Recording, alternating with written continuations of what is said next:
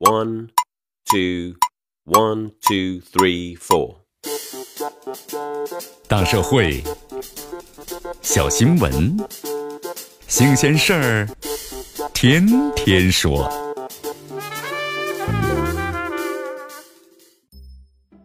朋友们，你们好，这里是天天说事儿，我是江南。十二月三号的时候，河南省安阳市公安局。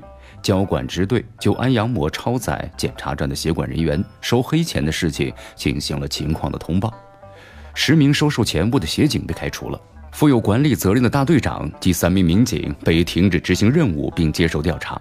这结果一出来呀，引来了网友们的一片质疑：这协警收黑钱，其他人有没有责任？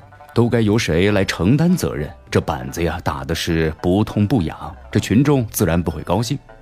十二月六号，安阳市公安局发布了情况的通报，这娄某等四名民警因为对协管人员行为失察被处分了，因此民警的责任开始被明确。这是长达半年之久的收黑钱的暗拍呀，揭开了冰山一角。一共是三十七段的视频，包含了多种的收黑钱的手段，涉及不同业务。收黑钱的协警像常年做买卖的商人，真的是轻车熟路了。由此看来，这协警收黑钱已经成为当地的潜规则。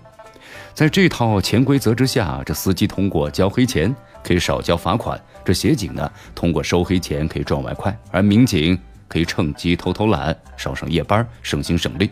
久而久之的话，从心照不宣到明目张胆，一条非常稳固的利益链条就此形成了。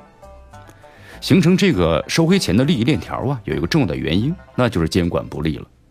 交通警察道路执勤执法工作规范就明确规定，这交通的协管员可以在交通警察的指导下承担一定的工作，但是不得对违法行为人作出行政处罚或者是行政强制措施的决定。也就是说呀，协警呢没有独立的执法权。而在安阳协警收黑钱的过程中，这协警啊就是违规上路呢单独执法，结果必然是民警对协警的管理缺位，对协警的违纪违法的行为失察，而民警呢。屡次夜间脱岗休息，则是单位的领导和警务督察部门的监管缺位。原本系统严谨的监管体系，在层层失守中啊，形同虚设。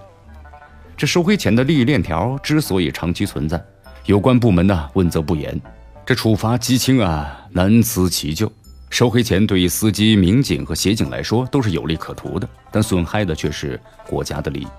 因此，在监督缺位的前提下，这三方啊都选择了闷声发大财，这就导致了收黑钱很难被发现。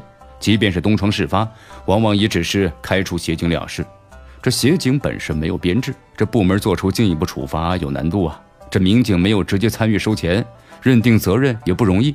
如此一来，收黑钱的违规成本就很低了。面对如此严重的问题，绝不能草草了事。这民警也好，协警也罢。都在行使呢公权力，履行公务，都是公职人员，都属于是监察的对象。此类事件的话，咱们的监察机关应该充分的发挥职能作用，及时介入，依法处置。